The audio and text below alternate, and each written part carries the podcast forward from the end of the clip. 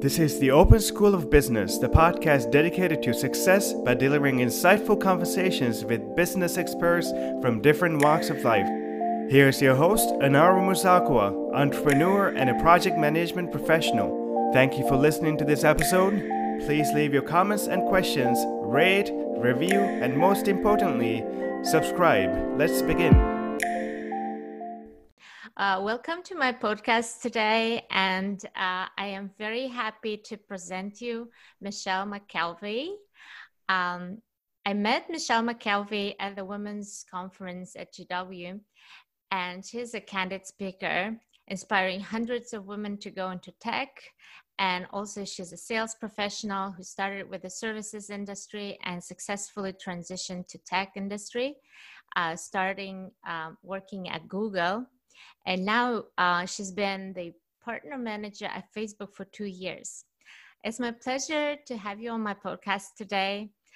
And to start off, I'd like to ask you what does your current position entail? Hi, guys. My name is Michelle. Thank you, NR, for the introduction. And my current position is I am a partner manager at Facebook. So I'm responsible for a book of agencies and devising their advertising strategy, and really helping them think about the future and how social media fits into their business moving forward. So, when you work with these agencies, what is your most important task when you are in communication with them or you're onboarding a new customer?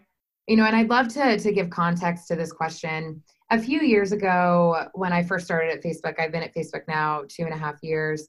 One of the things that we really focused on was how can we help the millions of small business advertisers have access to our platforms, whether it's technical support, whether it's direct access to Facebook.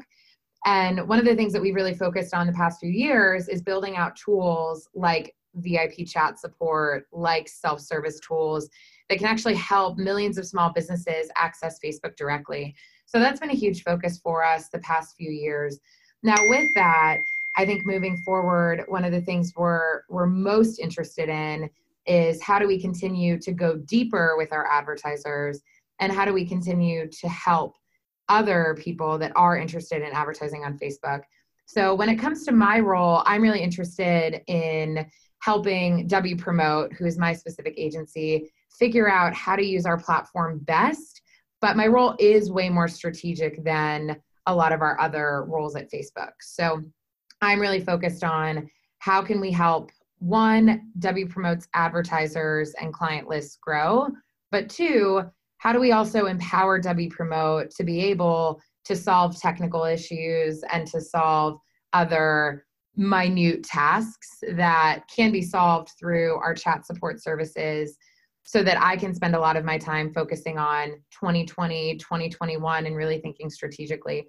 I think it also brings up a really interesting question of, especially in our business, automation is a huge topic that we're we're really interested in. And so I think honestly, in our it brings up a question of how do we think about automation versus actually employing someone like myself to help think strategically. And I think the answer is one, automation, we can solve and build tools like chat support, which I mentioned, to help advertisers work at scale. But two, I really don't think moving forward that you can automate strategy. Like you can't automate someone to think strategically or creatively for you. And that really is where my role is, is doing things that we can't automate and being creative with how we think about strategy in 2020. So long oh, answer. Absolutely. But yes. Yes. The yes. tech industry is all about automation, but the human part of it is not being replaced and i don't think i don't see it even with the ai and a lot of new innovations mm-hmm. i don't mm-hmm. see it coming and it's so true so um, one thing that i wanted to differentiate is between um, the work with the agencies and the work with the small businesses mm-hmm. um, in advertising and uh, since you mentioned that you work with the advertising agency, and um, but you also are involved with the projects that are making small businesses thrive and making them want to use the platform. Mm-hmm. Um, do you work with any direct small businesses uh, that you get answers from and how you can change or you can develop new features for them? Because usually, in my at least experience, I saw a lot of small businesses uh, working directly with Facebook ads and uh, trying to promote their things. And a lot of them don't really have enough funds in the beginning, especially to afford uh, an agency, for example. A hundred percent. I think it's such a great question. We have over 10 million small businesses on our platform, 6 million of which are advertising with us. So, mm-hmm. anyone at Facebook in some way works with small businesses. The way that I think about my role is technically my number one priority is how do we help support and strategize with the agency first but ultimately wpromote is supporting you know roughly anywhere between 100 to 200 clients anywhere ranging from a missouri star quilt which is a small quilting company based out of hamilton missouri all the way up to the honest company and nbc so ultimately, you know, one they of the have th- a wide range of clients. Exactly. And so ultimately, one of the things that we're really focused on is how do we help provide services and packages for Missouri Star Quilt all the way up to the Honest Company. And so I think moving forward, my role really is focused on W Promote as a as a company, but I do between 20 to 30% of my work is focused on the actual advertiser. Now, the the model at Facebook is really interesting because we have partner managers like myself who are responsible for the agency at large, but then we also have account managers who are responsible for the end-to-end advertiser. So those are the people that are talking to the client every day. They normally manage a book between 20 to 30 20 to 30 businesses. Now, I also want to to double down into what a small business, how we categorize a small business. All right the we we don't necessarily categorize a small business by spend but we do have a a team at Facebook literally dedicated to just businesses that are getting onto Facebook that are advertising on our platforms. We really double down on advertisers that or small businesses that have been advertising on our platforms for normally over a year and that are looking for more advanced strategic support. So in terms of of small businesses, they range in terms of the ones that I support, but ultimately my responsibility is to the the agency and educating them at scale. And I know that you've been in sales for a while now. Obviously, this one is more of a customer relationship building position, but uh, throughout your career in sales and the advertising or marketing, uh, what would you uh, share with our audience as one of the most important lessons you learned? How to be successful in sales if you want to sell more?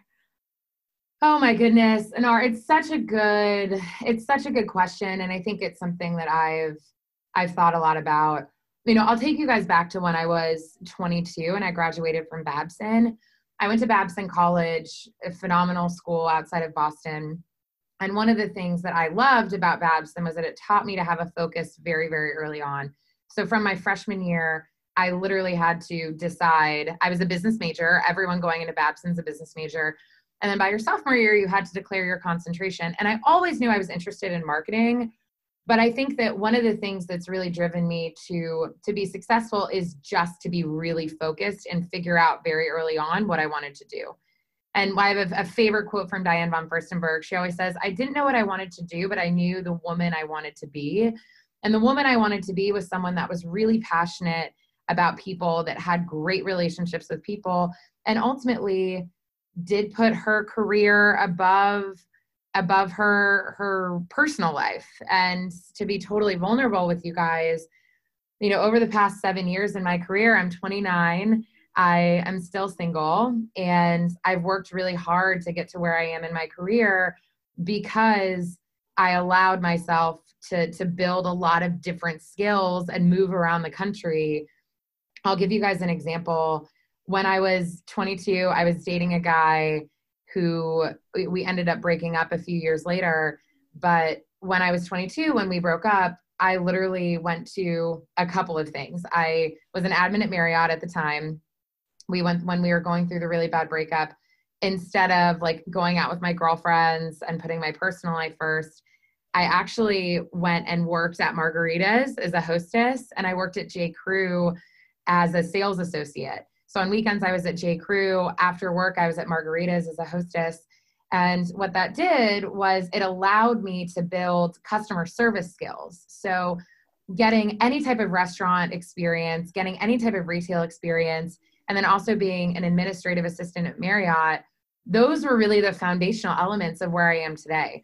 I think that in our generation, when I mentor young women, I'm seeing a lot of people not want to put in the work. And the reality is, there isn't any substitute for hard work. And I'm not saying that you have to go and necessarily work, you know, 12 hour days and work on weekends too. But when you're young, especially when you're graduating from college, be open to taking a a job that potentially isn't the the title that you want or isn't something that you're that excited about from a title perspective but a job at a company that will give about the knowledge right and the experience yeah. Exactly. And i see a lot of people you know a lot of people will say to me well michelle like i want to be you know a partner manager out of college or i want to like how did you get to where you are now? And the reality is it was a really long journey for me especially after going through my breakup especially then you know being an admin all of my girlfriends my best friend included worked at goldman sachs or mckinsey or these amazing companies that i just because i had a 2.7 gpa coming out of college i never thought that i would ever be at a facebook and then after I was at Marriott for three years, I ended up being the youngest account executive that we had, or sales executive that we had at, at Marriott. And the reason why I was that was because I did the work. I put in the hours, I kept my head down, and I really got to know different types of people and develop different shades of myself. And all and the reason why I bring up my my personal life is because, you know, when I went through a breakup, and I've been through multiple breakups by the way, but you develop and understand different sides of yourself. And when you go through really tough things in your career, you also develop different shades of yourself, whether it's developing more empathy for people, whether it's understanding different types of personalities that you might not have gotten along with. But that doesn't come without hardship. And so I think that one of the things Sheryl says at Facebook is leaning into the suck. Like when you're going through mm-hmm. something in a company or when you don't get that promotion or when you're working with someone that you don't like i look back on those experiences whether it be at marriott and then after i was at google for two years as an account executive you know those were really tough times for me. I moved out to silicon valley when i didn't know a single person. I also had broken up with my boyfriend at the time. And you know moving forward it was it was probably the toughest time in my life personally and professionally because i didn't understand google. I didn't understand anything about digital advertising, but ultimately, it really was the time where I learned the most about myself and developed a relationship with myself. And so, if I were to synthesize the, the response, it would really be one lean into the suck when you are at a company or are in a position where you're not necessarily happy. Think about a different perspective around what can i learn from this and how can i grow from this. Two understand that right out of college and I'm, I'm speaking to the the young women and men who are probably looking at their first job i did not get my dream job out of college but i got a job as an admin that taught me how to be organized how to execute and ultimately how to be really detail oriented which were the foundational skills for where i am now. And then thirdly don't be afraid to take risks. I think sometimes we're so nervous to take risks or work at a company that people might not have heard of or take a role that isn't amazing because we're afraid of risk but ultimately do not shy away from risks you know when you're when you're my age when you're 29 or 30 it becomes tougher and tougher as you get older to justify taking a leap or a risk but when you're in your early to mid 20s go live abroad go work at a company that's a startup go and work at a, a role that you potentially might not be interested in because you have a lot of runway to ultimately understand what you want to do. So, to build on the question, too, you know, success does not come from your life personally or professionally being, at least for me, it has not come from everything being perfect and happy.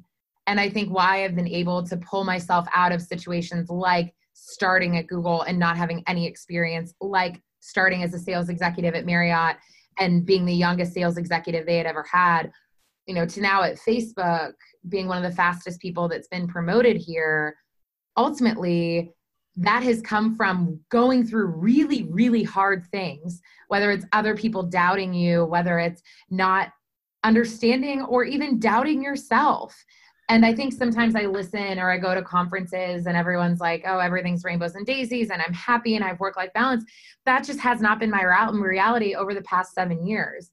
And I work life balance is a myth. Mm-hmm. And uh, especially being a woman, I can relate to that. Like you were saying, that mm-hmm. you consciously made a decision to focus on your career, setting aside your personal life. And it's absolutely logical because uh, in this country, especially where the maternity leave is only two, three months at most, mm-hmm. Mm-hmm. moms don't have the opportunity to focus on both things.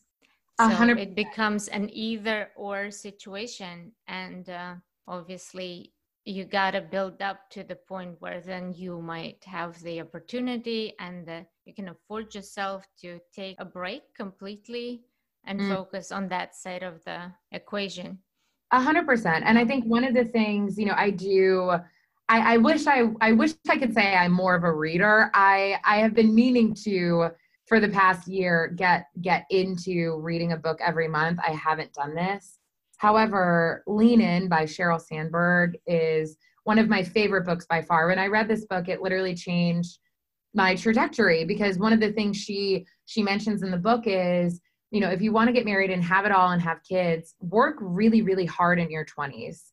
That's where you do the work. That's where you put your head down. And, you know, listen, my parents were married when they were 21 and 23. Like they were married young and they just celebrated, right. you know, well, it's a different generation as well. It, it absolutely it is. differently. Absolutely. And I think it's just, it's so important for young women to keep their head down and and for me personally work really hard in your 20s because now if i were to potentially be married and i don't have a boyfriend y'all so like i'm not even at step 1 but you know if i were to get married and have kids you know i can make my own schedule i can make my own meetings i have the autonomy over my schedule and i think that a lot of the times where i see women misstep is that they don't put the pedal to the metal when they're in their early 20s and they wait until you know they're in their late 20s to try to make an amazing career which you can do a 1 million percent. I have known so many women that will turn around when they're in their 30s and 40s and reinvent themselves. I just think the path of least resistance is working really hard tasting a lot of things in your 20s and ultimately also i'd love to touch on understanding you know i even struggle with this too not comparing yourself to other people and other journeys and right. I, and a lot of my girlfriends now are getting married and having kids, and I'm not. And at the end of the day, it's one of the, you know, it's really important to me. I want a large family, but I know that when I'm ready or when I do meet that right person, that I have put my career first in my 20s and then I'm ready to put my family first in my 30s. Uh, yes, you are amazing in your understanding of the life chapters, I would say. Mm-hmm. So when you were talking about, you know, the chapter of the 20s, that's hard work, that's yep. you trying different things. Um, so for the benefit of anyone who wants to do similar things in the future and just in general succeed in their career, can you tell us a story about how you got promoted and what kind of positions you start with Facebook and what's their criteria? Mm-hmm. Basically, a story how you did it uh, in Facebook. Totally. Yeah. So I, I, started at Facebook two and a half years ago, and our business has changed drastically in the past two and a half years. And as I think about not only my promotions at Facebook, but my promotions at Marriott, I think there's some common themes that I've I've thought about when I was promoted from being an admin to a sales executive at Marriott, what's interesting about that promotion is that I my my director at the time, her name was Kesset Evans. She was my first mentor. She was the most amazing mentor to me. She was pregnant at the time and she would wear heels and always have her hair done and she was just the most put together, well-spoken woman. She actually was the one who piloted people working remotely first at Marriott, which at the time it was unheard of. You just don't work remotely. And Kesset was the one that pushed it through for our team. And so the reason why I was promoted first at Marriott, I think, was because I was always very vulnerable and raw and honest with Kesset. So whenever if I was having a day or if I was in, you know, a mood, which we all get into, I would, I obviously wouldn't go to her desk and say, hey, like, you know, I'm in a, a mood or, at, or having a day, but I was always very vulnerable and raw with her around the things that I was really good at in the role, the things I was getting energy from, the things that weren't as as energizing to me. And I was really open with her about those things. And I also was very open with her about what I wanted in terms of the next role. I think that sometimes we have and are hiring, you know, across the tech industry, a lot of people that are looking to their manager to decide for them what their next role is. And the reality is is that you own your own career. So the reason why I was promoted at Facebook was because I was very, very intentional about the projects I was involved in, the time that I was spending with people. And I aligned myself to really smart people that were better at the role than I was. And I think sometimes as women, we get very territorial about, you know, if another person's more successful than us, either talking about her or not necessarily like saying the nicest things. I think it's so important now more than ever for women to especially women that are in larger roles than women behind them to support them and to be open and bring up other women with them and for younger women who look up to those women to actively ask for help to actively ask for guidance because at the end of the day i have seen on multiple occasions females across industries whether it's at marriott google or facebook try to to not support women as much as they should. And so whether that's sending an email whether it's reaching out to a woman that you've looked up to and just being raw and honest about what you don't know and what you need help with i think is really important. So i think that those are the two mm-hmm. things you know in terms of how i think about my promotion professionally but personally i also think that you know one of the things that facebook that we love is bringing your full self to work and that is bringing your fitness, your health, your relationships, all of that baggage to work. And sometimes it's amazing because you show up as one person, but then other times when you do bring your full self to work, you know, you are raw and, and vulnerable. And so I have I've done I think a really good job over the past few years of being open with my manager about what I need in a role and what I'm great at and what I'm not great at and doubling down on my strengths and not trying to be someone that is all the things you know which is one of my favorite phrases to say but i am not for example i am not an analytical thinker. And for a long time in my career i was trying to like build that skill set and build more of my analytics. I'm just not that person. I am a creative visionary type of thinker and i'm not an accounting major and and i think sometimes right. i try to be someone that i wasn't and so again, I think that the biggest piece that has contributed to me getting promoted is one, finding and seeking people that are better at the role than I am. Two, understanding that my strength is being creative. And so finding projects or things within the role that can align to that. And then three is being humble enough to understand what I am not good at. And I think that that's ultimately what's led me to be to double down on my strengths and then continue to to work on my areas of opportunity. But being, uh, I believe, being raw and vulnerable, especially when it comes to sales with your clients, is also one of the most important important things you can do. And so that's how I've developed a career in sales. Especially being vulnerable, very important in drawing people to trust you. And if you build trust, then it's so much easier to Agreed. influence and to get to your goals. A hundred percent. You mentioned about women sometimes not being so supportive of women, and uh, in my opinion, it's also um, just a mindset mm-hmm. issue, mm-hmm. and I think it also manifests itself in men as well.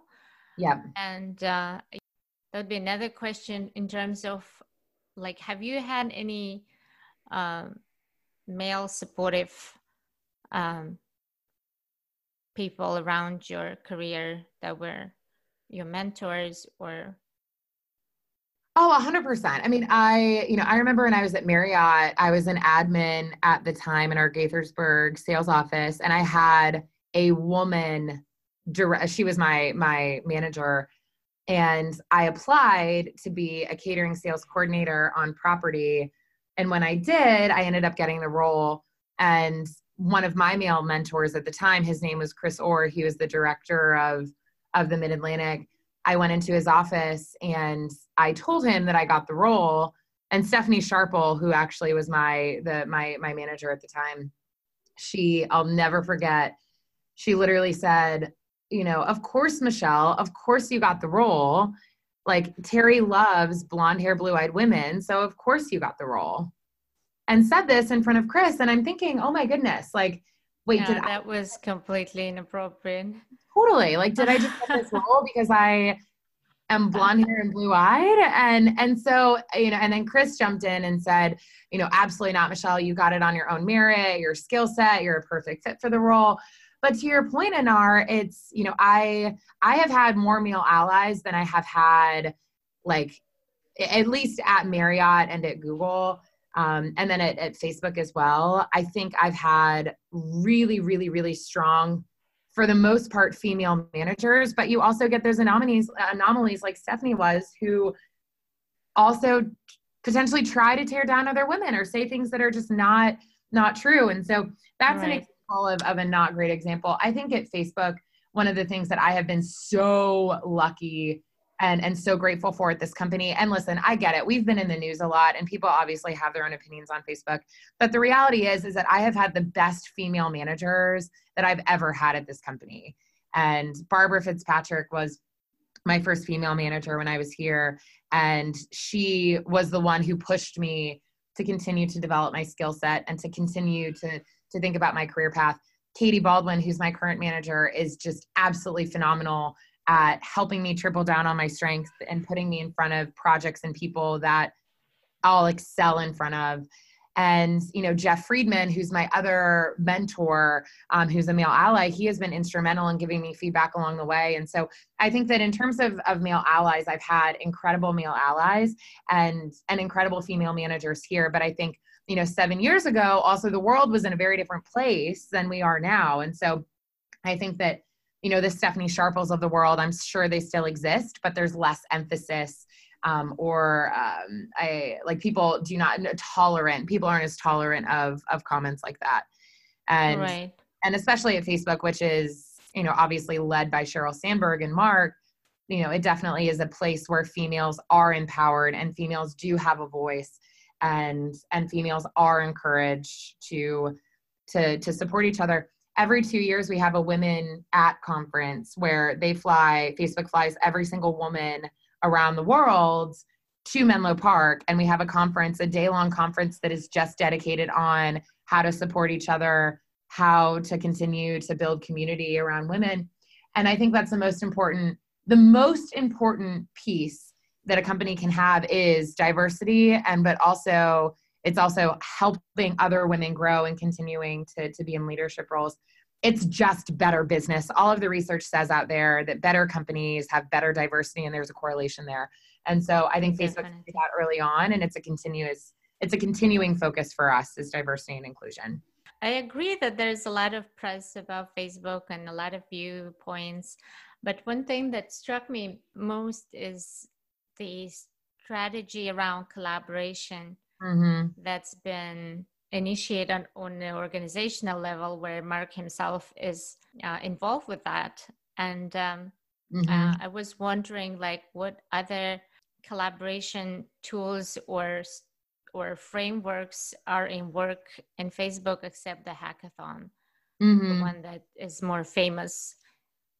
A For hundred percent example, like like feedback, performance uh, reviews. Yeah, so so we're a very mission driven company. So our our mission is to make the world as open as connected as open and connected as possible and also build community around that as well. And so we embody that internally through a few different ways. One is that Workplace, which is one of our products. We are all on Workplace, and that's how we communicate as a company.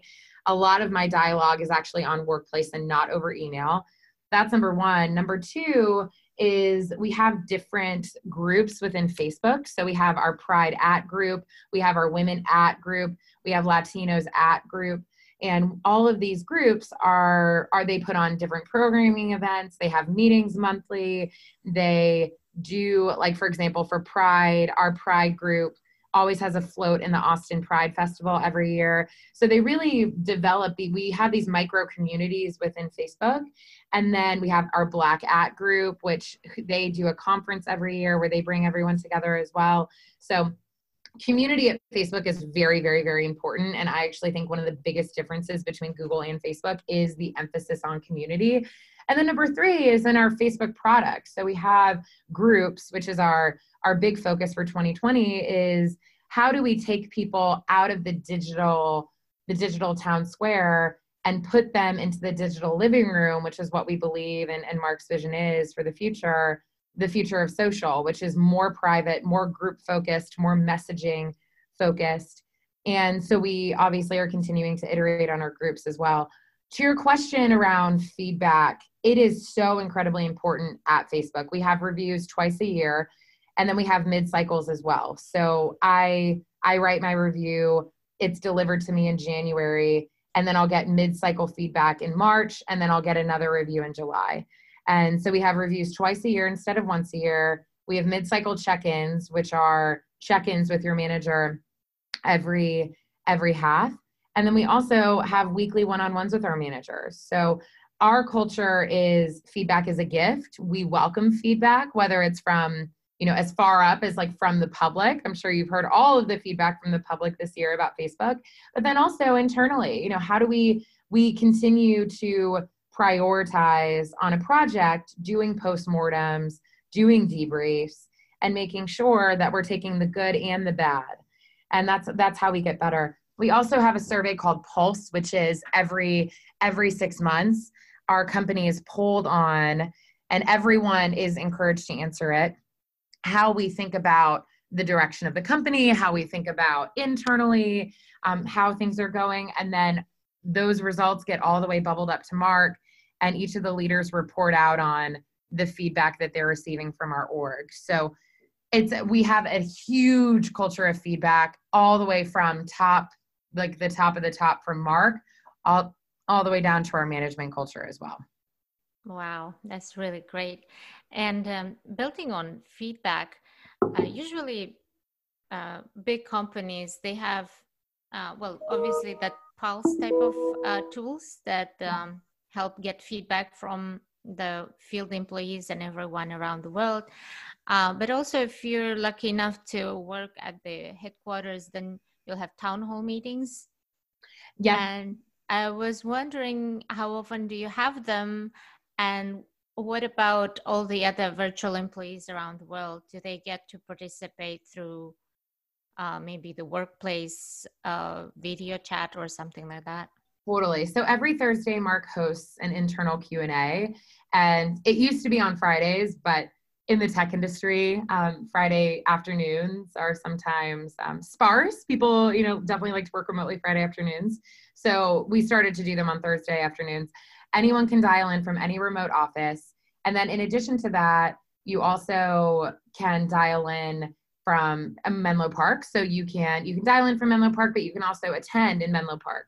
And Mark will take questions that are that the company is asking. So we have an internal poll where people can ask questions and then Mark addresses the top five in the poll. And so, you know, every week he does this. And I think it's just such a great a great one it sets the tone for people asking really raw and open questions which we do. We ask the hard questions. We want to know what's going on especially within the past few years. But ultimately it really fosters this idea of transparency and he's very transparent about especially given what's happened in the past year you know where the company is headed and the direction moving forward. And so ultimately that's how we we think about the q and a's is a safe open forum for people to ask any question they want ranging from hey mark what did you eat this morning? to hey how are you thinking about political ads in 2020 and then he answers them. So i think it's a really important cornerstone of facebook. Google does it as well. Larry and sergey they used to when i was there they had TGIF which was um, their open q&a piece but definitely at facebook it's a huge staple of the company in terms of fostering open candid questions and getting the real answers from leadership. Right. It's amazing. So, for example, if you're sitting um, somewhere in India or China, you can dial in and be live with um, the founder of the company and yep. ask your questions real time. Yeah, exactly. see him real time. That's amazing. Exactly. Mm-hmm. And it's so important. And it's it's a really great, you know, especially for each team. You know, I'm an, I'm obviously in the sales org, so I don't hear the political ads piece. You know, I don't do my advertisers aren't advertising on political ads or have politicians that are advertising. So the political ads piece doesn't affect me that much. So it's really nice right. to like able to go to these Q and A's and hear as a company what is top of mind and what isn't, and what questions are being asked at a company level versus just in our own org.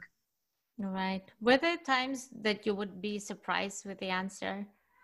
Oh, Was all the time. Anything like you're like, oh, you know. Yeah, for sure. I mean, I think there's a lot of times where I think what I wish, I really do wish that the public would see the mark that comes to our Q and A's, and I think he's demonstrated a lot of these other these other qualities when he's done press but he is just you can tell that he is just a really kind human. And i think internally we get to see more of the like human aspects of mark but i have to say he's funny. Like internal like he's just funny. He has a great sense of humor. He is mm-hmm. clearly a really intelligent but he's really empathetic.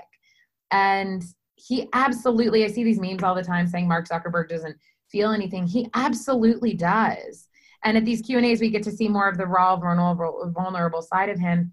And I wish the public can see that. So I think that was the biggest surprise overall over the past few years is just how much of a human he is and how just nice of a person he is and how caring of a person he is. And it doesn't make a great media story, right? To like say how human and nice Mark Zuckerberg is. Well, I think if maybe some of those town hall meetings, that vibes if they could translate into um, more of a public meeting, that could have been an opportunity. But I think it's a little bit different because I think when you're live on Facebook, and I I've seen Mark sometimes being live, and I would catch it and I would watch it. Totally. still, you can't really like. I mean, you can ask questions or like and stuff like that, but um, because it's not like simultaneous, it's not like a instant um, it doesn't go instantly to his eyes like he wouldn't see it so you don't see any reaction obviously then it's a completely different experience.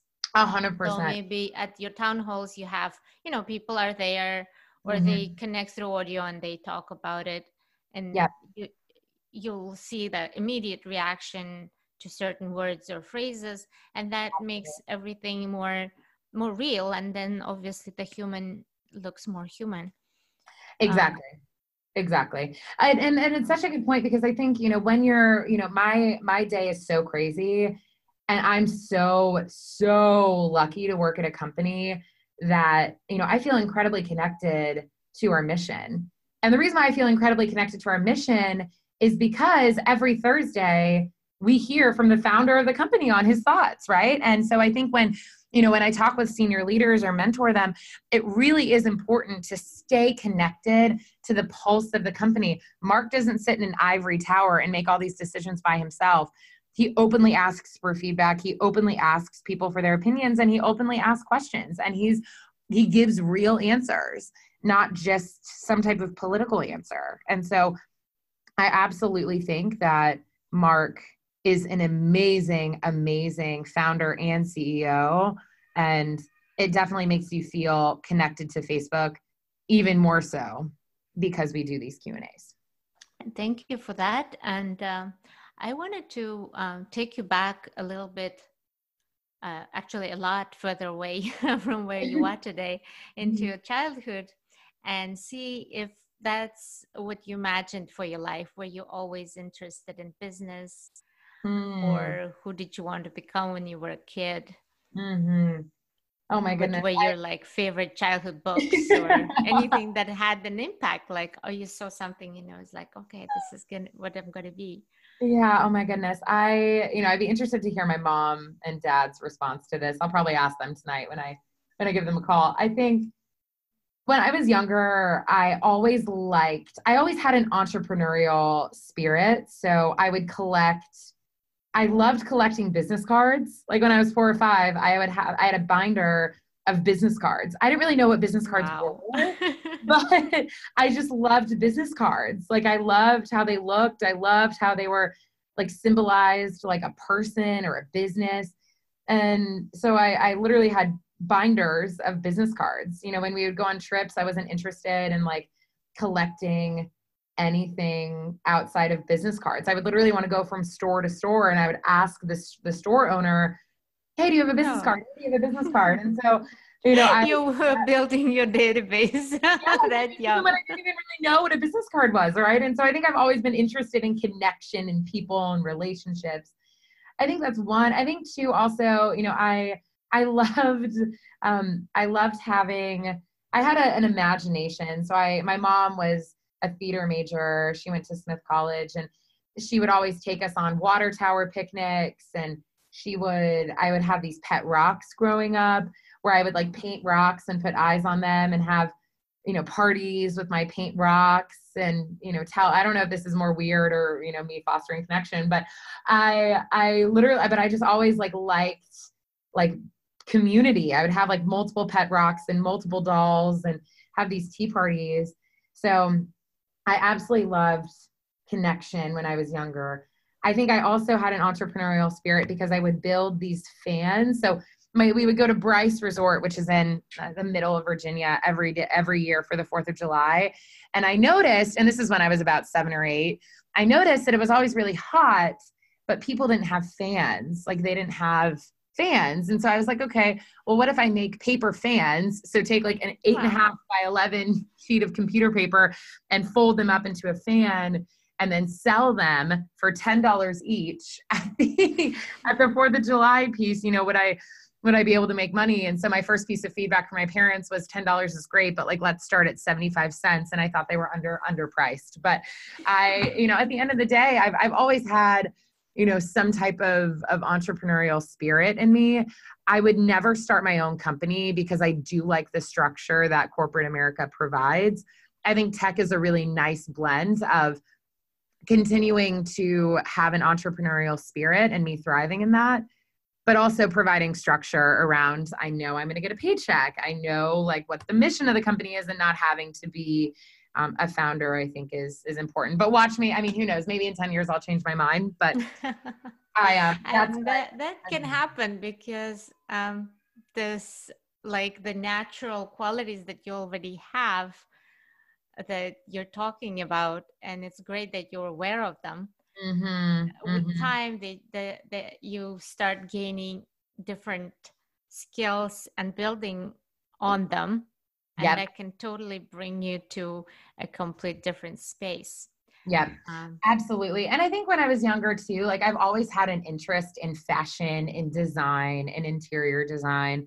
And you know i think that i've always tried but i've always loved sales and marketing and i've loved brands. And you know i soul cycle every morning at 6 a.m not be and the workout's incredible. It's an incredible workout but you know ultimately i soul cycle because I love the people and the community and the brand.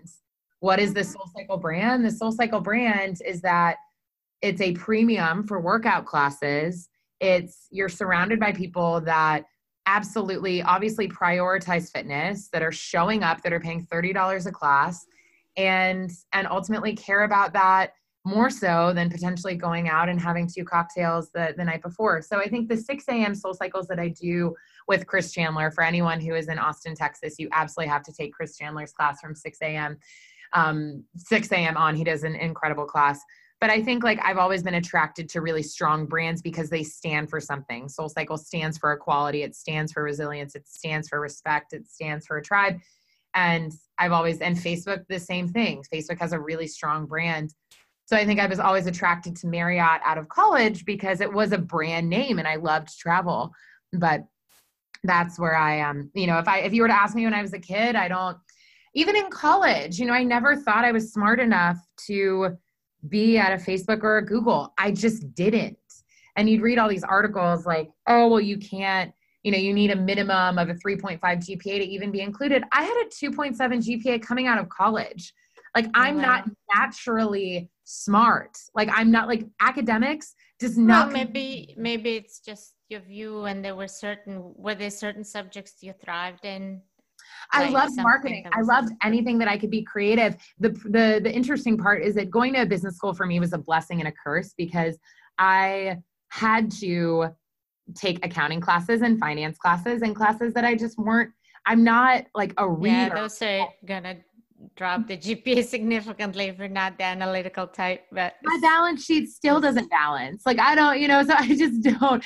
I've never gotten a balance sheet to balance. So at the end of the day, you know, it, it forced me to understand that in those classes, the way that I would get by was working as hard as I could, aligning myself with the smartest people in the class, sitting front row, showing the professor that I cared, going to his office hours, and making sure that I was giving it everything I had and you know my brother luckily he is so naturally smart. Like he just gets concepts really well. The reality is i don't get concepts immediately and i have to like read a book twice or watch an interview twice for me to really understand what's going on. And so i don't pick up as on things. However what i pick up on things well is people. I can read people really well. I can understand people really well and i can understand their motivators and i can understand how to get them from point A to point B. And I, but when it comes to academics, it's not my strength. And so mm-hmm. I never thought, but. And that's incredible because we live in a real world with real people. So mm-hmm. that's more of an applicable skill that you developed. Mm-hmm. And, uh, and it's interesting you are such a fan of Soul Cycle because one of the other podcasts recently we were talking about Peloton. Yeah. And how that one is so amazing.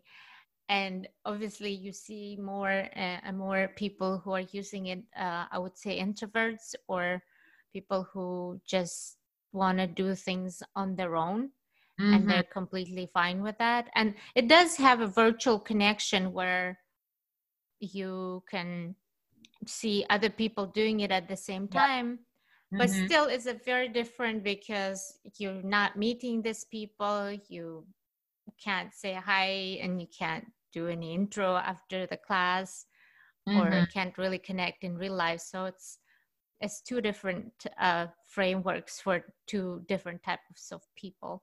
Totally. And i have very strong thoughts on this. I think that you know there are people that can do that and have the discipline to be able to to do that. I have to say when I graduated from from college, one of the things that I really struggled with was when you're in college, you're constantly around people. And then when you graduate, you're not. And you can talk on the phone with your friends and whatnot, but you come from from work and it's hard to make friends outside of work. And I think what Soul Cycle provides, and and whether it's Soul Cycle or Solid Core, which is another workout class I do, or whatnot, Soul Cycle particularly because it is so important to have community, is you develop a community of people that you when you go to the same classes you see the same people you start to talk to them in the locker room or outside of class. And i now have the dearest friends from soul cycle because of that brand and because we go to the same classes we like the same things we are interested in fitness and it's a healthy way to develop friendships. A lot of the time people will say oh i want to go to happy hour with friends or whatnot. That's great but like tuesday you know afternoon or at night i'm not interested in having a few cocktails. I'm interested in getting to bed early and going going to, to soul cycle the next morning. So i think that for me it's really allowed me to one also have accountability in the community right? If my friends who i soul cycle with don't see me for a few days they're like michelle where are you? Like what do you you know come to class come to ride? We all do our riding schedules together.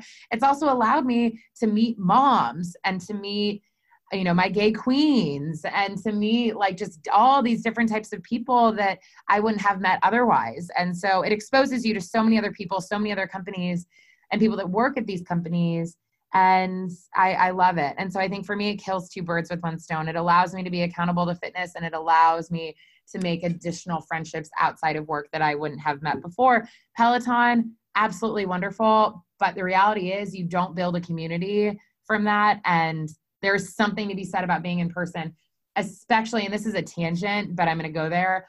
I think we always think about like our world is becoming so virtual and I work at a company that has Oculus and is like investing in the future of your virtual reality and is at the forefront of that. But I do think it's really important that people continue to see each other in person and date in person and and there is something to be said about an in-person connection that is really important. And i don't know. I mean i just i think it's it's something that us as a generation don't value as much as as the previous generation. And it is so deeply important for us to value that. Oh yes because life is happening real time. You have the real body that you need to maintain. And if you want to be healthy you need to be fit. So it's amazing how you're killing two birds with one stone and you know it's really making you successful as well because and mm-hmm. and a body that's healthy uh, you're going to be more fit and you're going to be ready to show up to your life and your career so it's just essential part and uh, it's also very motivating in terms mm-hmm. of how you are going to be maintaining that life a hundred percent making it better faster and getting stronger every day so and I, I get that fitness networking community are a big part of your success but is there anything like a small habit or something that you do every day i'm assuming yeah. that soul cycle is not something that you do every day but is there something that you do every day that helps you absolutely i think that one of the things that i do every day is i wake up every day at five o'clock in the morning i will sometimes snooze to 505 but after that, I get up, I make my latte. I actually already have my lattes pre-made, so I'll try to make them on Sundays. I'll throw them in in the fridge. I'll get my latte at 5:05, 5:10. I'll go to Soul Cycle at 6. And then after after Soul Cycle, I'll get out at like 6, 645, or sorry, I'll get out at 645. And then I will do one personal thing. So I will call my mom, I'll call my dad, I'll call my best friends who are on the East Coast who might be up and getting ready for work.